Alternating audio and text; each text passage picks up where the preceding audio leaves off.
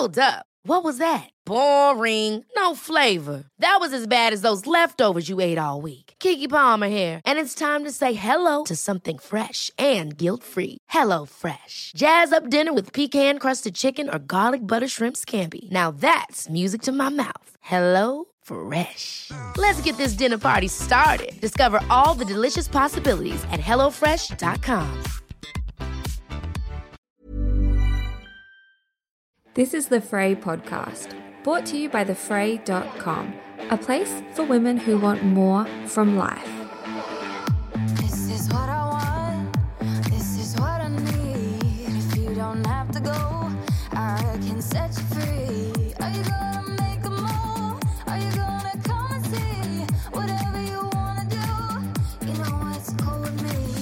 Today's podcast is a conversation with holistic psychologist Laura Corcoran. Laura and I are speaking specifically about the difficulties that can arise when a relationship is strained between mother and daughter. We do also speak about um, the relationship with fathers as well, but this conversation centers primarily around the mother wound. Now, it's such a big topic, there's no way we can get absolutely everything into one conversation, but I'm hoping that today's episode helps to bring you some reassurance if for you you are struggling with the dynamic with your own mum to reassure you that many people do struggle with this I also think this conversation will provide you with some tools that you can use to start your healing journey as well. Laura and I didn't get a chance to get too much into how important it is to have compassion for our mothers as well. So it's something that I wanted to touch on here in the introduction because it's been really profoundly helpful for me in navigating my own um, difficult relationship at times with my mum. Is to really lean into compassion for perhaps how her reality was in raising children. Also, just understanding 30 years ago, 40 years ago, 20 years ago, I mean, even 10 years ago, like we're just, we're making so much progress in our understanding of emotional intelligence and how important parenting is. You know, 30 years ago, 40 years ago, conscious parenting wasn't really a thing. People didn't understand how much our childhood beliefs shape the way that we show up in the world. So, our parents, you know, back then when they were parenting us, they were just doing the best that they could. And I know in my situation, my mum had three children so young. She was a baby having babies. And so there are things that have come up for me that I found really hard to understand and make space for. But choosing to really see things through a compassionate lens and understand most people are just out there doing their best is really, really helpful. Now, of course, there are going to be some people that have really upsetting and really super traumatizing experiences from their childhood or even at present day where they feel like, no, no, my mum is definitely not doing her best. And I would encourage anyone who's feeling triggered by this topic to seek some extra support and extra guidance, but to also really truly listen to the wisdom that Laura shares in this conversation about how to start your own healing journey and about how to take responsibility for your individual self. And Laura explains it so much better. There were a couple of questions that we didn't really get to in today's conversation. Things like how to explain to children if you have a strained relationship with a parent. You know, how do you tell your kids that it's hard for you to be in the same room as one of your parents? And so I've not forgotten that a lot of you want more information on that topic. And it's something that I will strive to do a whole other episode on where I speak with another expert on how to really talk to kids about those sorts of topics because I know that it can be really confronting and tricky and you don't you know you don't want to say something that's going to make the situation worse. But there's so much good stuff In today's episode, we talk about what the mother and father wound is, how it can show up. We speak about narcissistic behavior. We talk about um, when or how, I guess, to create a bit of space for yourself, and so much more. Laura is a breath of fresh air. She's such a joy to speak to. Make sure you jump over and hit follow on her Instagram account. The details are in the show notes. But with all that said and done, let's get into my conversation with Laura Corcoran. Laura, thank you so much for taking time out of your day to have another conversation with me about another important topic. So excited. Thank you so much for having me back. When we spoke last, towards the end of our conversation, I said to you, Oh, we were going to touch on the mother wound and the father wound, but we just kind of ran out of time because I know like I'm fairly sure this is such a big topic and we could speak about it for hours. So I'm really grateful that you've set aside the time to have another conversation with me. Um, it is such a big a big topic. When we talk about the mother and father wound, what is it that we're referring to? Basically, it's very similar, obviously. It's the same wounds, but just gender specific. So it's to do with the father and the mother. Um, and it isn't gender exclusive either. So men can even suffer from the mother wound and women can suffer from the father wound. So basically, what it is, is it's when we're not getting the needs met by each parent when we're younger. Um, so if we're speaking specifically about the mother wound, for example, you know, we're looking for a role model um, that is going to guide us down a path of our own self discovery.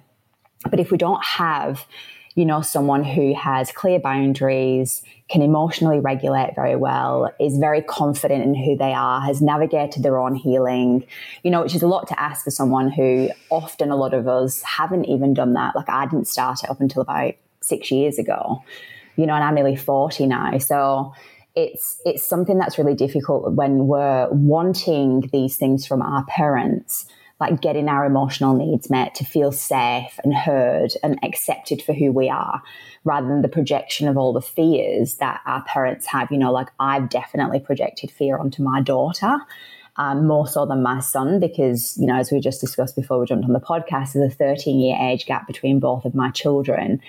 So the way that i've parented them is very different um, so i have no doubt that there's going to be a mother wound attached to my daughter um, but it's not about blaming yourself or your parents, which is so disempowering. It's just about meeting them where they were at. And this is what I feel this podcast is going to be great for is like really understanding what that is about so that we can take control back of our own identity and our own emotions that weren't met when we were younger. You know, that role modeling that we really needed to step into being seen and heard and accepted for who we are, the authentic version of us, rather than being molded by this conditioning and this intergenerational trauma that often happens. You know, we're talking about grandmother to mother to daughter, and then we cycle that through to our children as well if we don't become aware of it.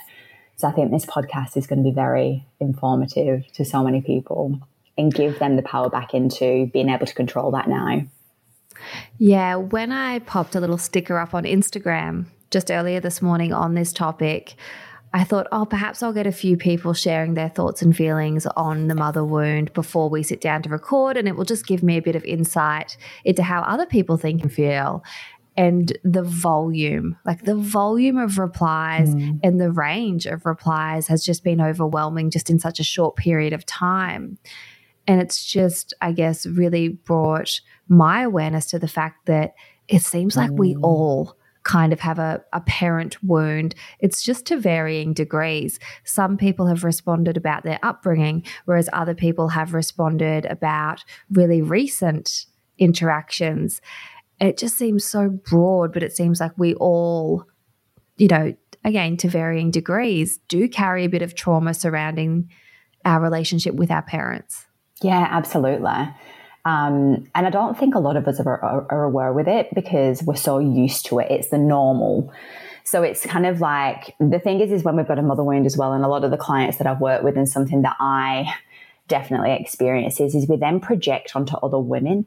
So this is something that happened to me specifically with my ex partner's mother. Um, so, you know, looking back now, it was a really beautiful journey. But what I find is a lot of clients come to me, and similar to me with my story, is that we struggle to gain relationships with other women in our life because we lack trust. You know, we're still seeking that safety and that nurturance and that needing to be loved. But because we have these beliefs already around women, um, it's really hard to gain that. Um, and what we often find is that we're being re triggered.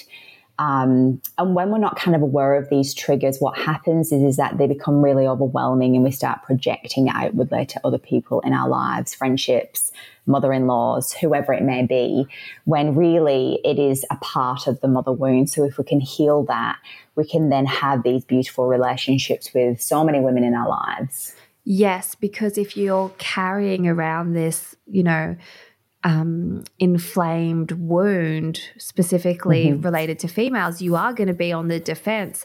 And rather than give other women in your life the benefit of the doubt, you're going to believe it as proof because your brain's like, I, I believe this to be true already. So give me all the proof. So you're going to be looking for that evidence to, to prove your brain right, like to Absolutely. prove your belief right, I should yeah. say, which is a really awful way to live. It's a really awful way to move about, always feeling like you kind of have to be on the defense. Yeah, because you're not wanting to feel what you felt when you were younger. You know, we've still got these inner children within us that are seeking the love and seeking the approval and seeking the attention and seeking the safety and the re- regulation from women. But because we have these safety mechanisms in place that are subconscious, we keep recycling the same coping strategies, not realizing that it's actually deflecting the relationship and the healing that often, you know, we spoke on the last podcast that these people come into our lives to be amazing teachers. But when we're stuck in that fear based state and resentment and guilt and, you know, blame, it, it's really hard to heal that wound when you're not able to see it.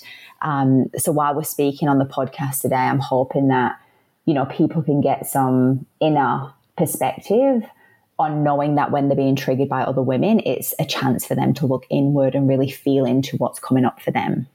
And that's obviously an important thing to heal in terms of being able to then establish and maintain healthy relationships with women. But I also yeah. I also think it's worth touching on, I guess, and I'm sure we will.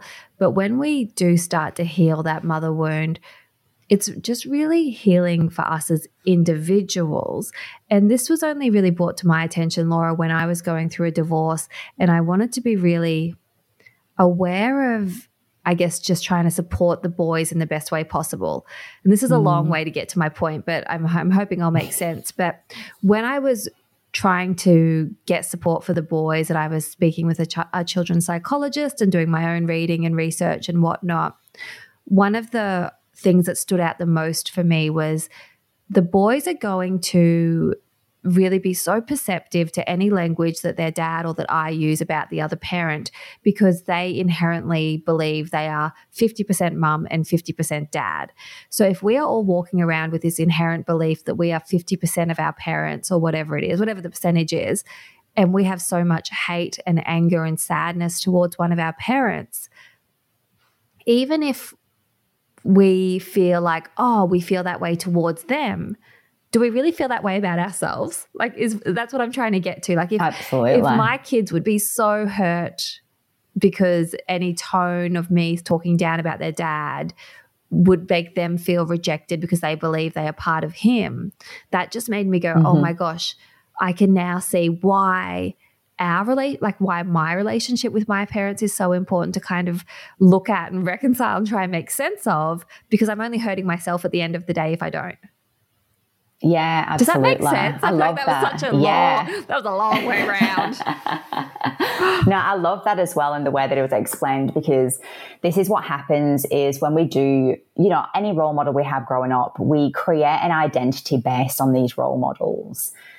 So it's almost like even with the mother wound is that we don't actually have our own sense of identity, our own sense of self because we've been wanting so much to have this approval and acceptance and love from the mother. It's almost like we've identified with the mom or the dad in that way to get it. So it's kind of like if we're not supported to go down our own path and be who we are authentically and, you know, cultivate our own gifts separate from mom and dad, we emerge with the identity of them. So often, you know, like we were just um, talking before we jumped on the podcast, is that we then start to cycle through the same patterns. So I'm not sure if you were the same, but I definitely grew up with this notion of I don't want to be like my mom. Oh, and I don't want to be like her. And then it's so confronting when you become an adult and you realize, oh, I kind of am a little bit like that. Or I know myself, like when I started going to therapy and speaking specifically about the dynamic I have with my mum, and I was kind of like spewing out all of the things that I find hard about her, I was like, oh, these are the things I hate about myself. Yeah, absolutely. But the thing is, is that it's because you've identified with the mom, you've created a role Yeah. about yourself that is the identity of your mom. So the whole process of healing the mother wound is starting to create your own identity.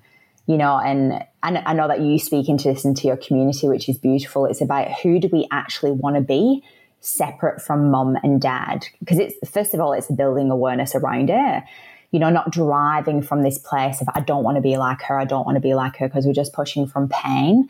It's more looking at it from a different bird's eye point of view, a different perspective of compassion empathy for where they were at in their life. It's not condoning that what happened was okay, but it's just understanding that they didn't know any better at the time or they didn't have the resources and the tools to change.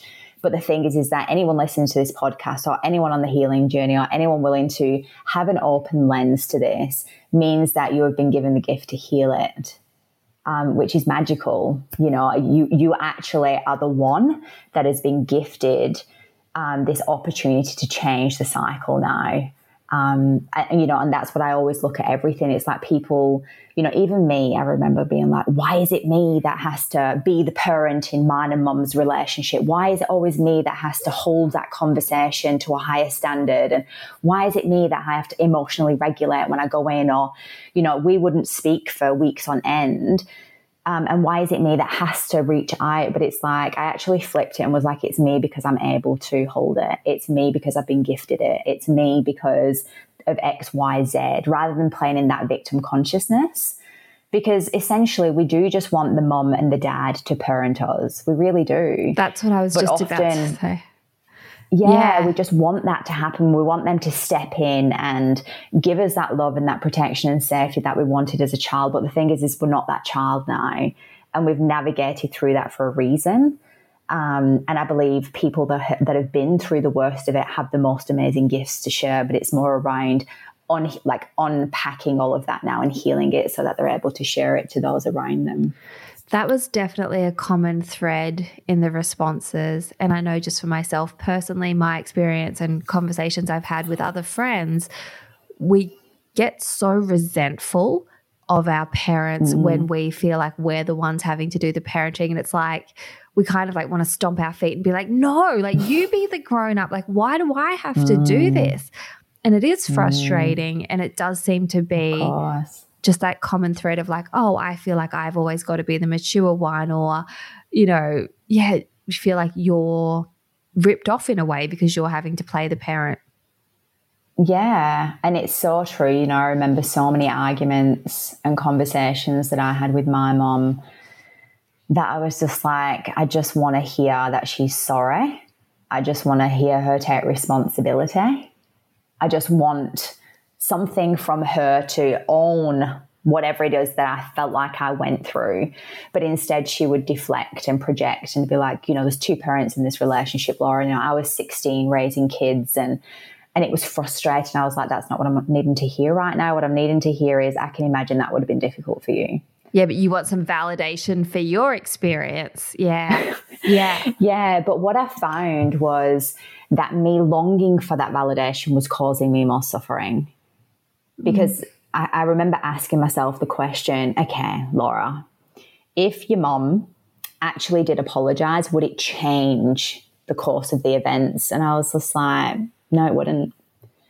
It, you know, her apologizing um, wouldn't actually change how I felt. It's not going to rewrite history. No. So I was like, okay, well, it comes it comes down to me changing it now, and that was the pivotal point for me. Of mom could probably apologize 20 times, but would I even hear it? You know, because mm. what I, you know, when I think about it, I, I did want the apology, but I didn't really. I wanted to go back in time and her give me the things that I needed back then. So the apology really wouldn't have been received because it's not really what I was needing.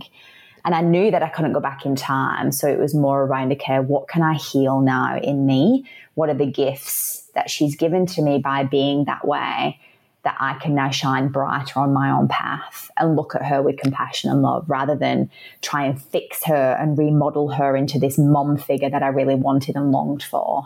Yeah, I think that's a really clear and helpful distinction to just be aware of. You can get so fixated on, like, I want to be seen, I want to be heard, I want to be understood. But is that what you want? Or is it that you wish that you could go back and have a whole different experience?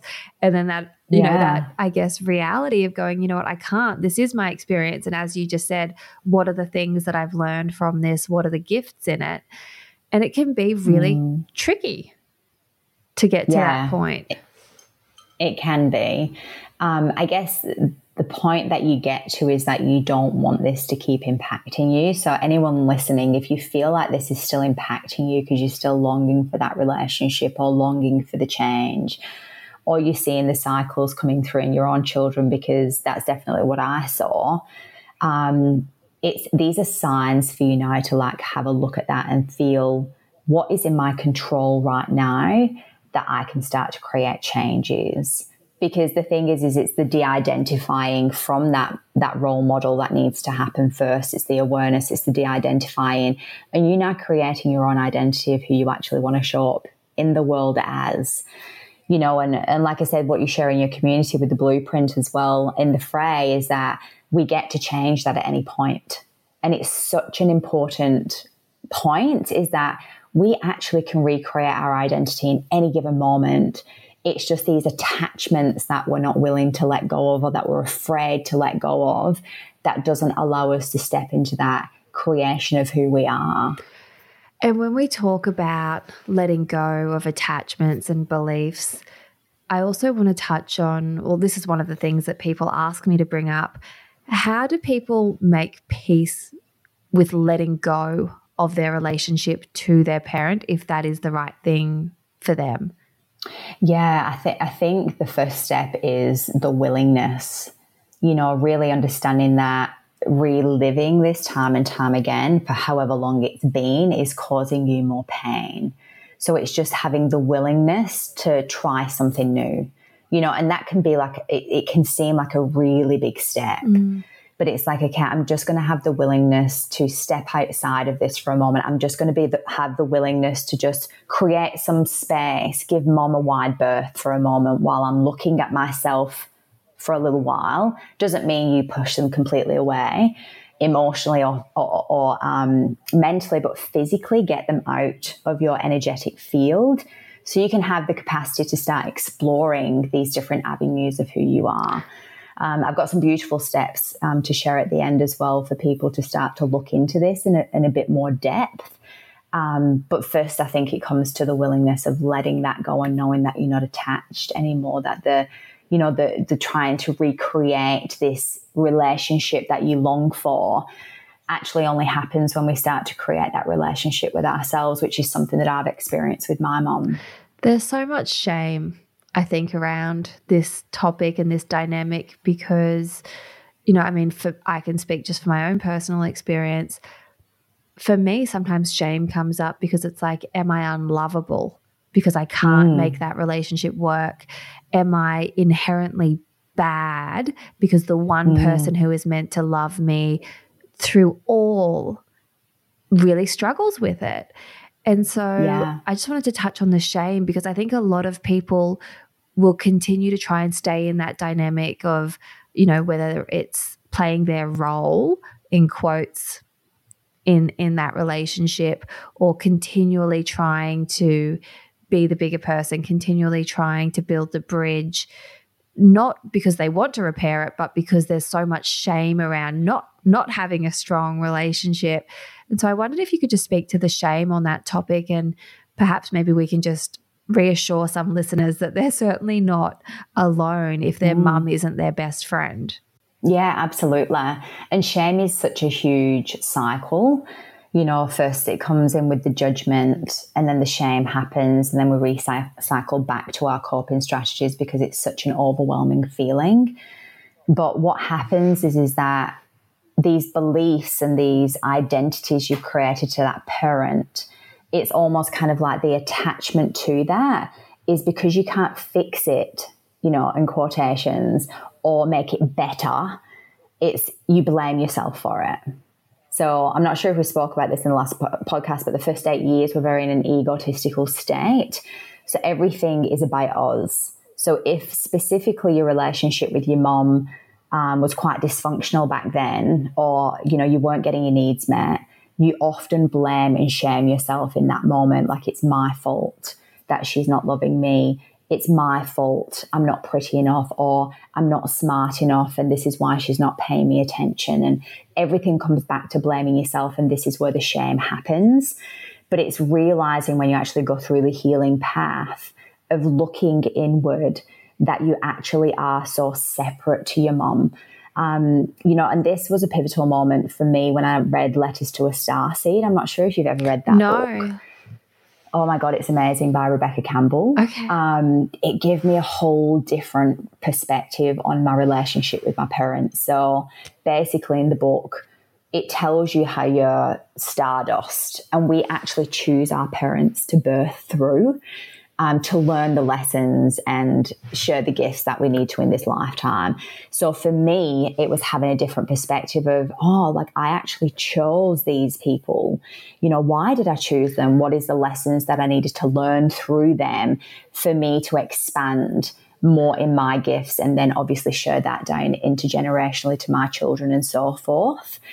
So, what happened in that moment when I actually understood that was like, I'm not actually attached to these two people, which sounds like quite cold or disassociative. Yeah. yeah.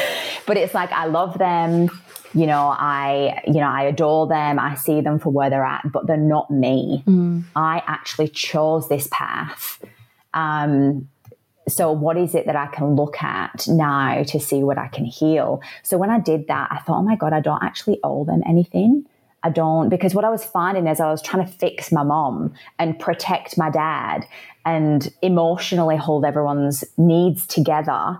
And when I was like, it's exhausting, like I'm trying to fix my mom. So she steps up into that self led, empowered woman that I wanted her to be. So then I could be self led and empowered.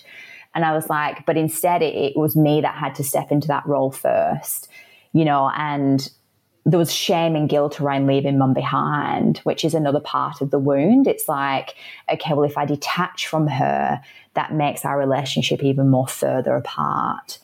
Um, but it's really understanding that we don't owe our parents anything. We're not attached to them. They're actually giving us these lessons for us to amplify who we are. And I think that perspective for me um, dropped the shame and the judgment and the guilt and the needing to fix these two people that I had in my life. The responsibility. For me to be who I am. Yeah. Yeah. And it was a really profound moment. So if no one's read that book um, and you're wanting a different perspective, absolutely get your eyes and ears around it. But it is all about, pers- you know, pers- perspective, as you know, Kylie. It's how are we still attaching a longing for these relationships? When it comes down to are we actually having that relationship with ourselves? Because as soon as i saw that and started to create boundaries and that was like really difficult at the time you know.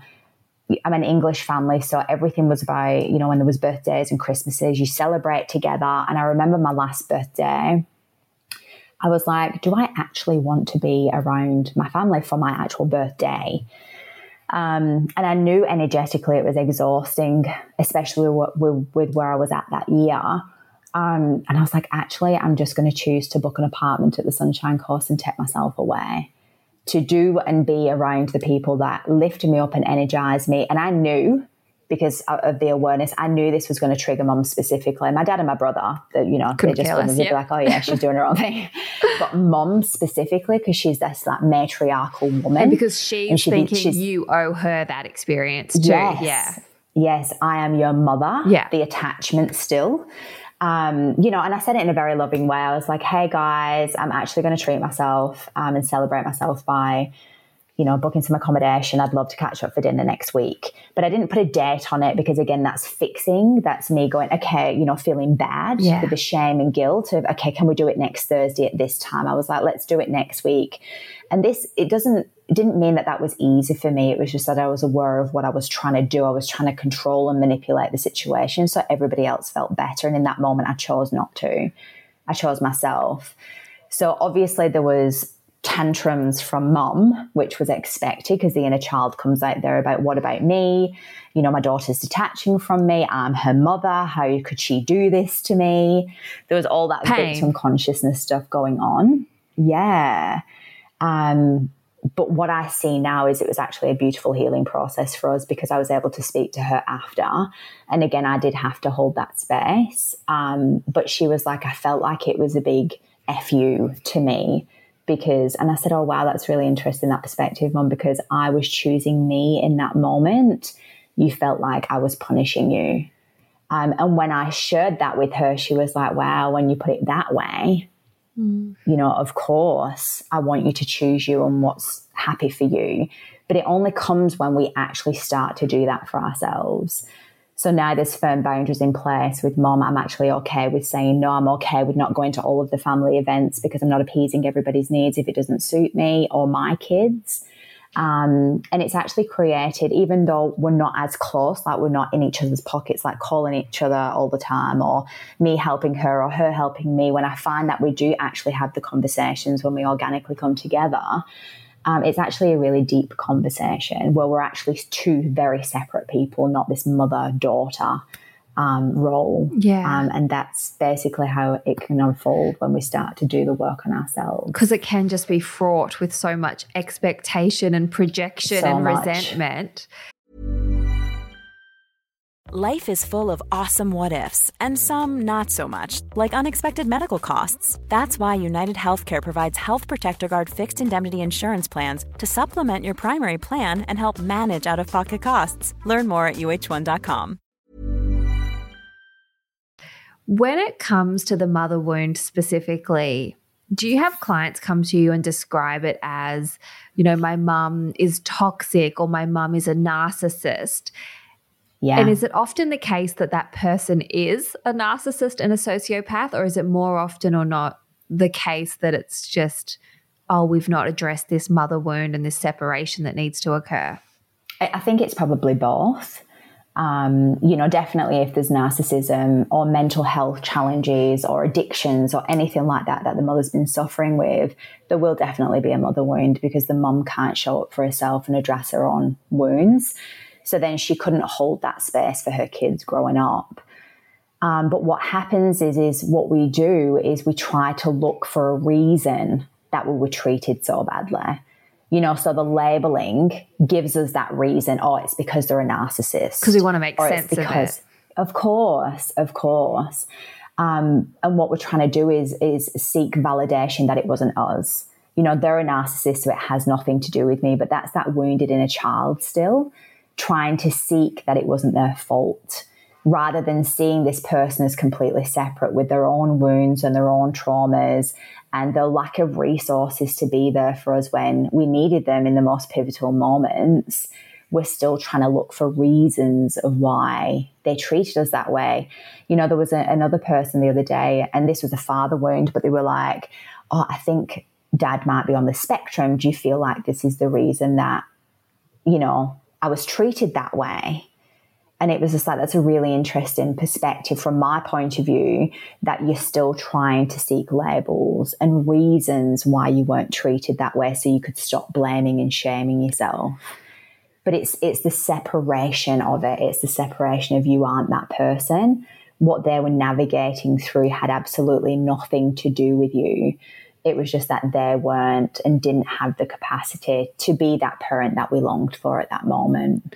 I guess a lot of us, and I'm, I'll put my hand up and say I'm this person, but can get caught up on wanting to understand the root cause, find the reason why, so that then we can get to acceptance. But as you have said earlier in our conversation, and I think in our last one as well, you can actually get to acceptance without actually having to know or to assign any responsibility.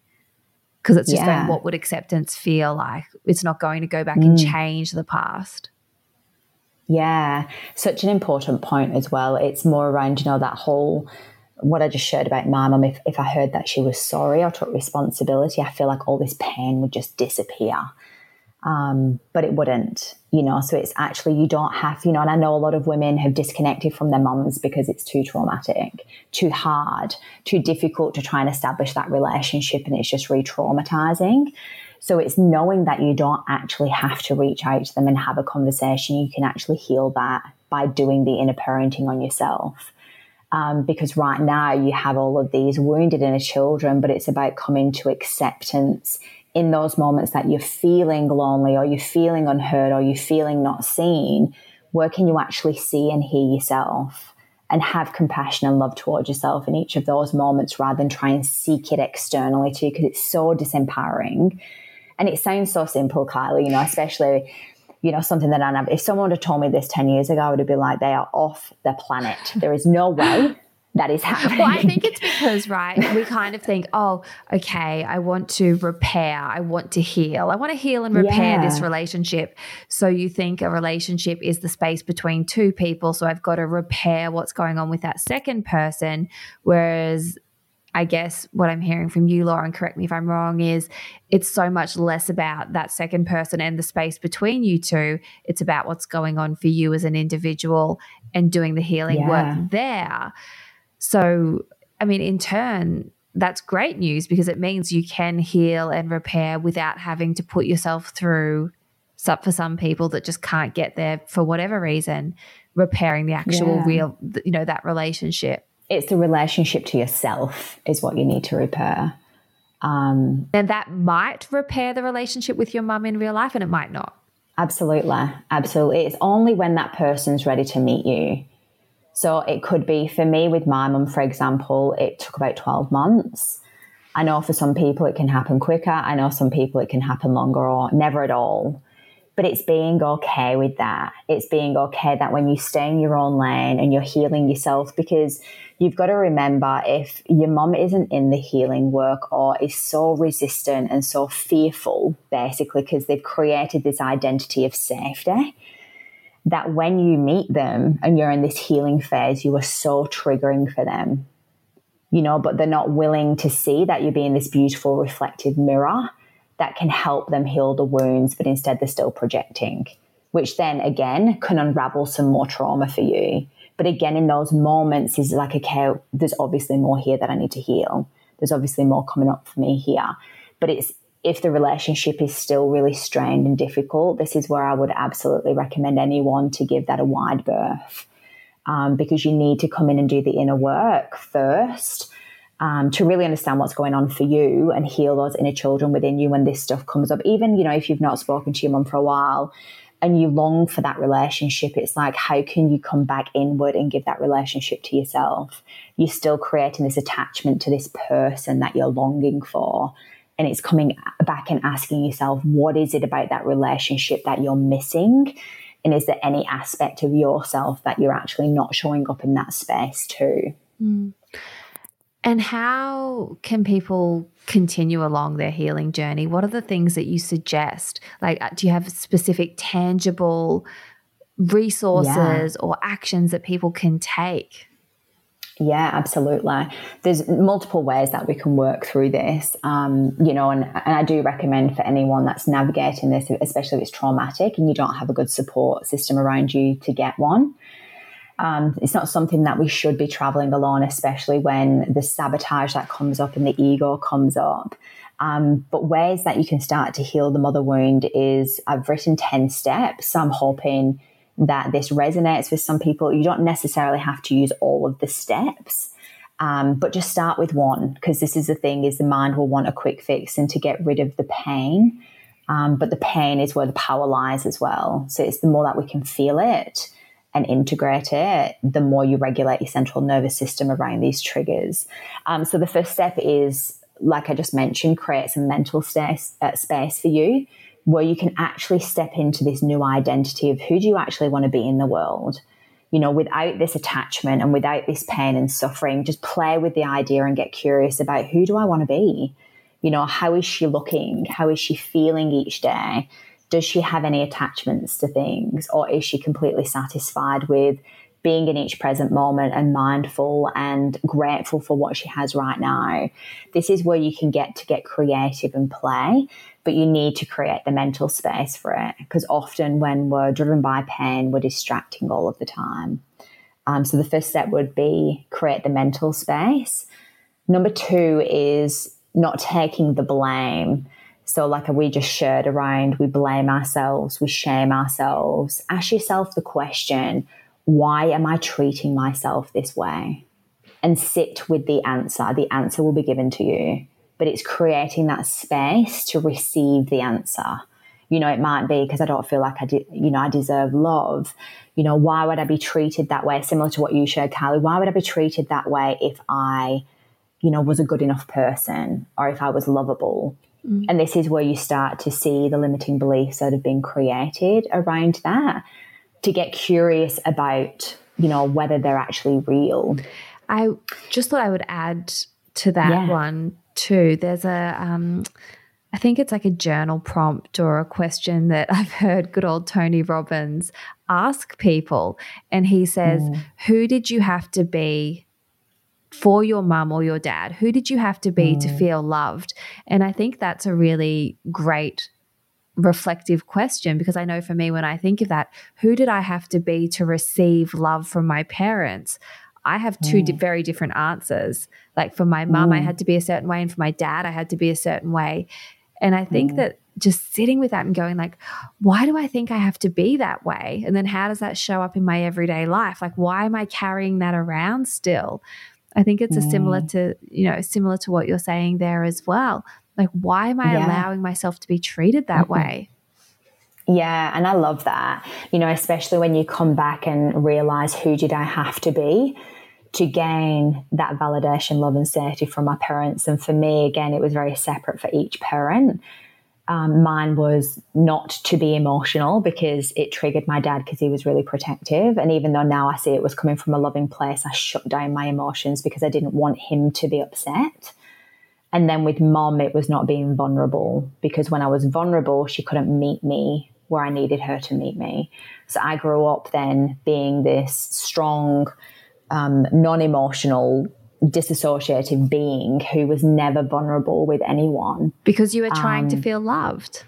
Yeah, yeah, yeah, because I was trying to gain that in a very different way. Where now it's the complete opposite. When I am emotional and I am vulnerable and step more into my feminine, um, I receive it.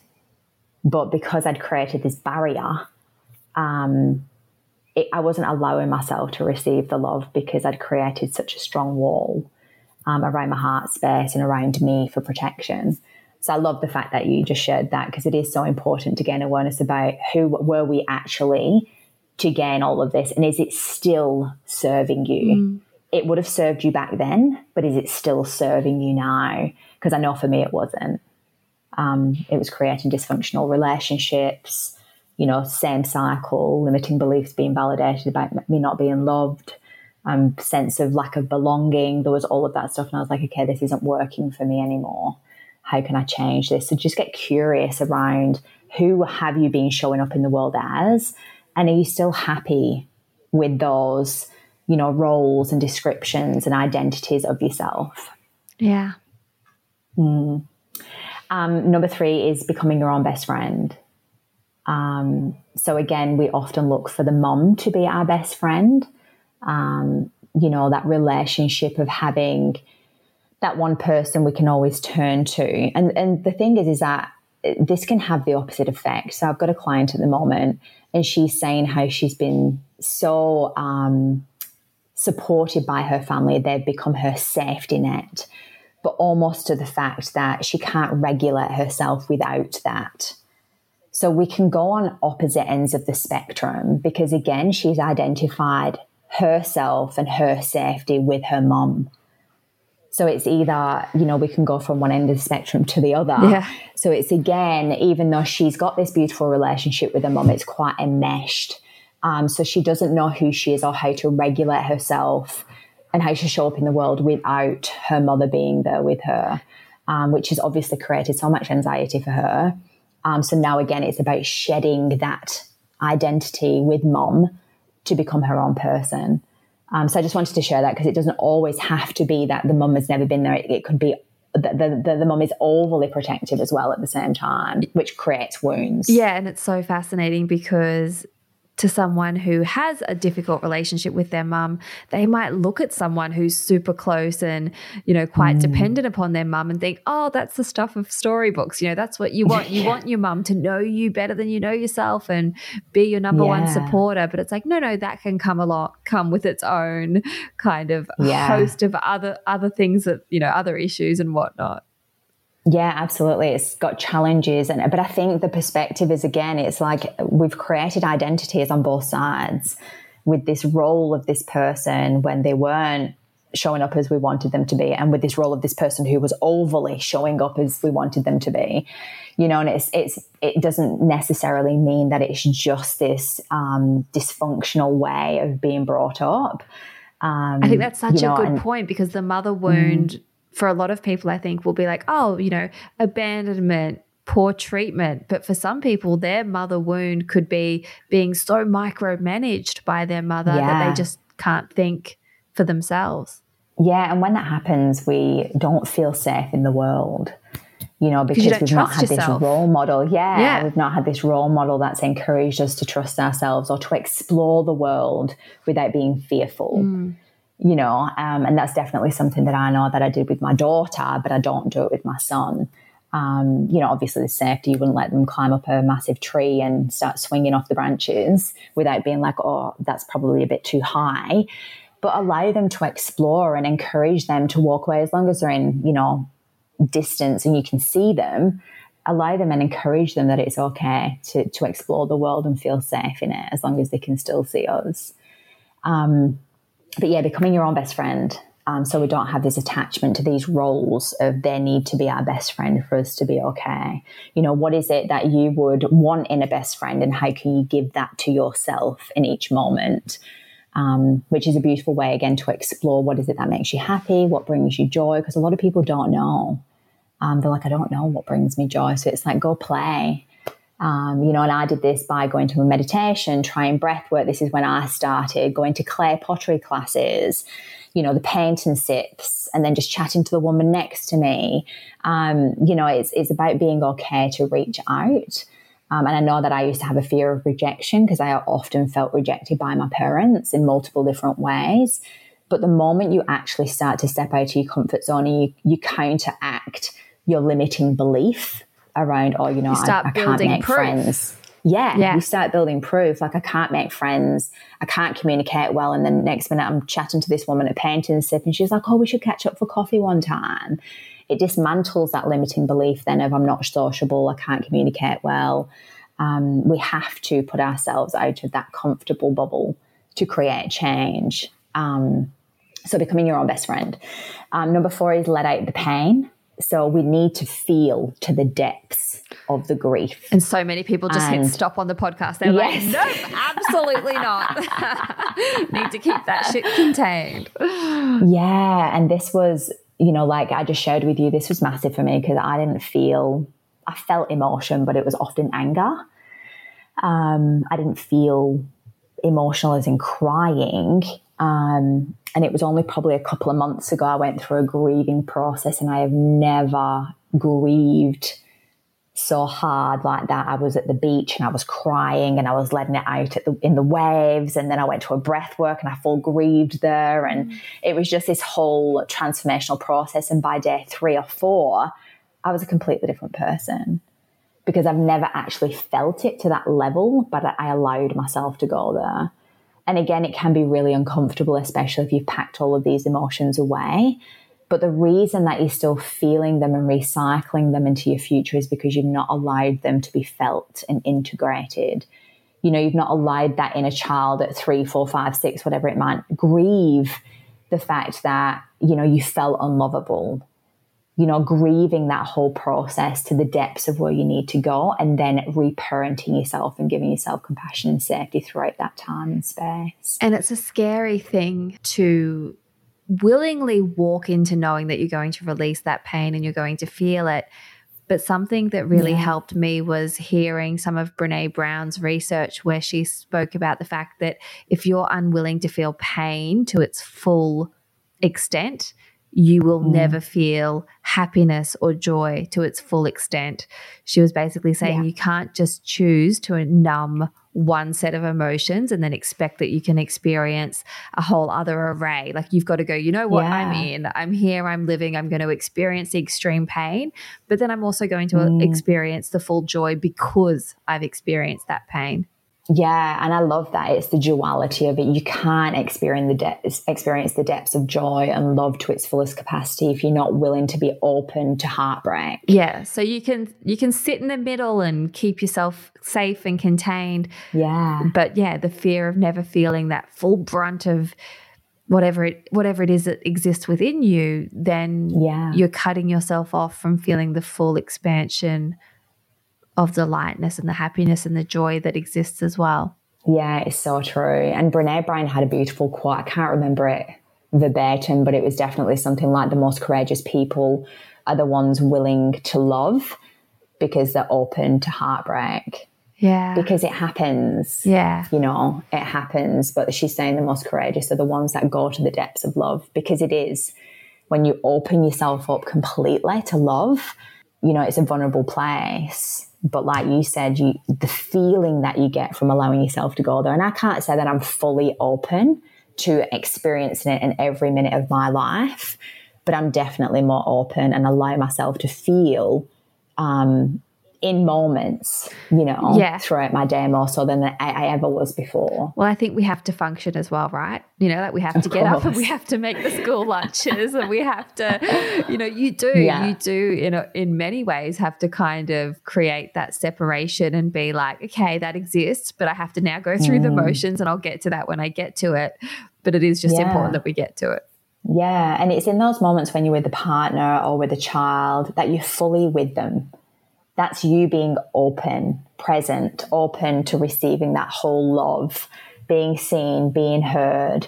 And I remember that was really uncomfortable for me. I was like, oh my God, this person's like literally looking at me and fully seeing me. And I feel very uncomfortable. Terrifying. But it's having that, yeah, but it's having that awareness of like, this feels really uncomfortable and speaking it. And that's how I started to build it. I was like, I feel really vulnerable right now. And then you get met with, oh, wow, you know, what is it that's making you feel vulnerable? And then it creates this beautiful conversation, even with friendships. Um, but it's having the capacity to be able to sit in the uncomfortability of it, to open yourself up, um, which is really important. Um, f- facing reality as it is, and we've touched on this, so the limiting beliefs there's a beautiful three step process when you actually recognize what your limiting beliefs are. And if you're not sure what your limiting beliefs are, ask yourself the question what is it that you wish you were doing? What could you change about your life? And then the second step is what is stopping you or blocking you from creating that? It could be time, fear, I'm not good enough, I don't know enough. That's when you start to understand what your limiting beliefs are. The way to unpack the limiting beliefs then is first of all, you need to get curious about how true is the limiting belief you know, face the reality as it is right now. Then the second step is the counteracting. So when you have a limiting belief, like we just shared about the paint and sip, go and put yourself in the opposite position of what your limiting belief is trying to guide you with. And then the third step of that is positive language. How do you speak to yourself? And this could be a whole nother podcast. Like positive language is so powerful. Um, you know, so when you're driving along in your car and you're like, oh, I can't be bothered today. I'm really tired. This traffic is crap. All of that is creating your reality. So even though it might feel difficult, how can you switch that language into something more positive? And it has to be relatable to you.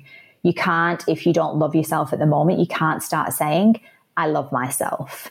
It might be the fact that you're wanting to build that. So you might change it to I'm willing to be kind and compassionate to myself today. And then that will build over time. Yeah, that's one of the things I mentioned in the blueprint is you can stand in front of a mirror and spout out all of the affirmations in the world, but if you don't actually yeah.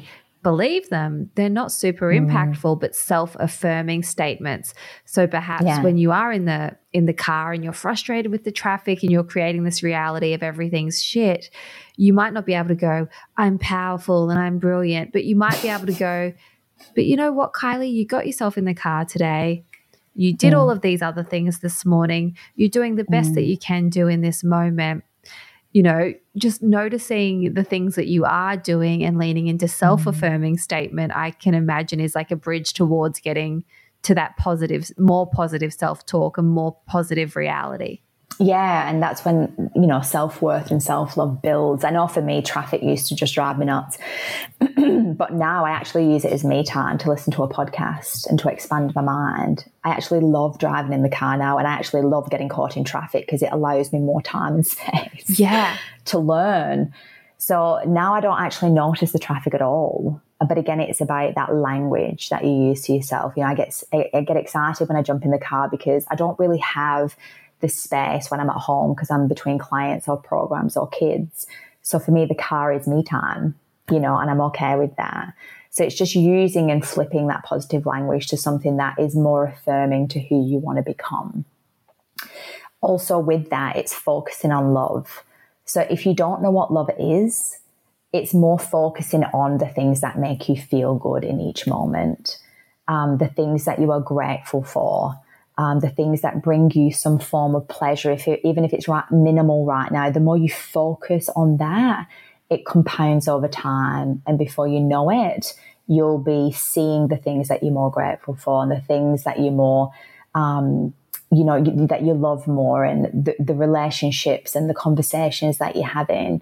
It will snowball. This is just something that we need to practice. And it's something that you probably know kylie as well. When we started on this journey it was it was hard but it was that consistency and being persistent with yourself to keep showing up in each and every moment that has now led us to where we are today to have these conversations conversations of expansiveness which is amazing doesn't just happen overnight. It's that commitment to self. Yeah, well, I love I loved in our last conversation when you were speaking about the importance of those stepping stones, the importance of doing the work for yourself. There's no shortcut. Yeah. No. If only there was. but then now I see, like we spoke about in the last podcast, without navigating those speed bumps or challenges, again, I wouldn't be able to feel the depths of the emotions that I do right now. You know, I've never allowed myself to feel that and without journeying through that I wouldn't I wouldn't be open to it. Yeah. Um, but just to remind everyone it's a process and to take each step day by day. Don't overpower yourself or do the all or nothing thinking because that's just the mind trying to fix the pain, but we need to feel it. Another part of it is, is seeking external support, and that doesn't mean that you have to go get a therapist or whatever that might be. That's that's knowing that you can share things with particular people. You might have ten people in your um, your realm, but there might just be that one person that you know you can share this vulnerable stuff with. And it's just knowing that when you share it with that person that you're seen and heard and held, when we go sharing it with everyone, we often get projected by opinions and fixing and people pleasing. Um, but it's finding that one person that where you can be seen and heard and held, and that's when your healing process starts to unravel as well. Um, and then the last one is to sink into joy and be patient. So find the things that bring you joy. You know, for me, the other day I actually went to Movie World and went on the Joker ride. Oh, My God, Kylie. was it I- fun? Yeah, it was. It was amazing. But the lead up to it, like the whole processing of actually putting myself in that uncomfortable space yeah. was terrifying. I had to lean on my breath work and mindfulness and all of the practices that I'd probably not used for a while because I regulate quite well. But it was when I was in that uncomfortable position, I was like, oh my God, I'm going to have to lean into these practices again to get me onto this ride. Um, but it was the most profound experience and it was so much fun. And my inner child just came completely out, just letting go of that whole control Yes. and knowing that I was putting my safety into this machine. Um, and I've been on rides before, but the Joker's next level. If no one knows what the Joker is, it's like this this ginormous roller coaster that you feel like you're on for about an hour.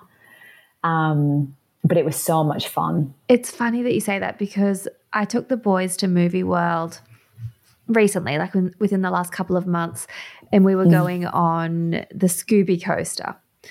And yes. it's quite a scary, overwhelming it thing is. to line up for this Scooby coaster, particularly for kids. And my my boys are not thrill seekers, despite the fact they, you know, jump off the wall into the pool and whatnot. They're pretty safe and cautious kids. And mm. it was really a process to get them onto that Scooby coaster the first time, Laura. And I had moments in parenting them where I was like, is the right thing to let them tap out? Is the right thing to encourage them to move forward? And I, you yeah. know, it was just like this whole range of like a roller coaster of emotions, for lack of a better expression, to get them on this roller coaster. But we did mm. it. And mm. after they did it, they were elated. And we went on it like four more times that day. But it was, it was that relying on those stepping stones of other times in parenting where it's like, no, no, I know how much I can push them. So for mm. you, it's really, I imagine in that moment, that's when you were. You were leaning on those stepping stones. So again, back to like not the short, not not wanting the shortcut. It's like we need to expose ourselves to these situations where we do have to build trust and self efficacy. Yeah, such an important point because the shortcut would have been to exit the line and go back to comfortability. And I would have been fine just, you know, grabbing a drink and watching my partner go on the ride in that moment. But the whole process when you're queuing for like an hour and a half and you're having to oh, go through your so thought process options. and build awareness. and then you get to the front of the queue and there's a delay and you're about to jump on and oh there's just a whole array of emotions that you go through. But it was leaning on the fact that i'm safe. I'm safe in my body. I trust what i'm feeling. Again that whole intuition versus thought process is like what is the fear here? It's a story. My body's actually not telling me that it's not okay. It's my mind um, so leaning back into my breath to regulate my central nervous system. I even remember standing at the front waiting for the roller coaster and I closed my eyes and there was all this wind and I imagine myself at the beach. Anywhere but here. and the wind, which completely grounded me for me to then understand no, it's just a story, it's a fear based story. Um, but the whole point of that is just to make sure you have fun, don't allow fear to impact you um, because it's in those moments of joy that you experience the pleasure that you've not experienced for such a long time. We take life so seriously that we forget to have fun along the way. Mm. I imagine a lot of people would have chosen to listen to this podcast episode specifically because they were searching for um, answers on how to fix this mother wound, how to repair that bond with their mum, or perhaps even, you know, permission to cut their mum off or whatever yeah. it is. But what I'm hearing from you and what I'm understanding is it's so much less about the mum in your life and it's so much more about you, the individual, accepting where you're at and meeting your own needs. Um, yeah. Before any, you know, before you even go any any further than like, oh, what do I need to do to maintain or fix my actual relationship with my mum so that I can yeah. pick up the phone and talk to her. It's like, no, no, you've got to, you've really got to heal individually first. Yeah, absolutely. And when you build that relationship with yourself first and mother yourself, is when you can create a really nice relationship with your mother if that's what you choose. Yeah. Again, it's like I said to me, it's I'm so separate. Like, yeah, I still call mum and mum and dad, but I don't belong to them. It's very different. I don't belong to them. I get to choose my own path. I get to choose my own opinions. And it's very triggering for my family because they don't do that. It's very foreign mm. to choose yourself because a part of the mother wound is self abandonment people please, be there for everybody else but yourself. You know, that's intergenerational in the feminine. Um, but it's when you start choosing yourself as a woman, it's very triggering for a lot of people, but it's just knowing that it's okay. Yeah. And there's so much freedom in choosing yourself. And it also doesn't mean that when you are choosing yourself, you can't have a beautiful bond with your family. It's not one or the other. Absolutely. Yeah, yeah, absolutely. Just you get to choose it for you. Yeah. What, what serves you in that moment, which is most important. Laura, where can our listeners connect with you? Because I know that they're going to want to hear more of you. Yes, I'd love to connect. It's one of my highest values. So you can connect with me at Her Successful Mind on Instagram. I'm also on Facebook too, but I offer a lot of value in my stories and teachings through Instagram. So I feel like you'd gain more from that platform. Yeah, absolutely. I've popped your link to your Instagram in our show notes to make it nice and easy for all of our listeners to learn more from you and learn more about you. So thank you so much for your time and your wisdom. I really appreciate it. My pleasure. Thanks, Kylie. This is what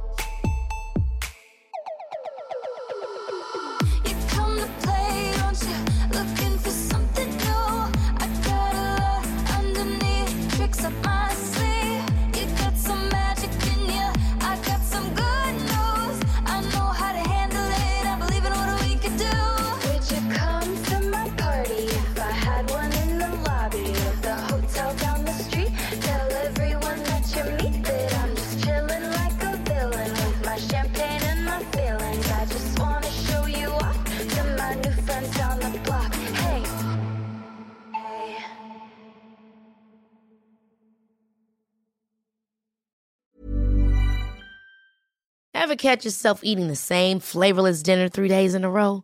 Dreaming of something better? Well, HelloFresh is your guilt free dream come true, baby. It's me, Keke Palmer. Let's wake up those taste buds with hot, juicy pecan crusted chicken or garlic butter shrimp scampi. Mm. Hello Fresh. Stop dreaming of all the delicious possibilities and dig in at HelloFresh.com. Let's get this dinner party started.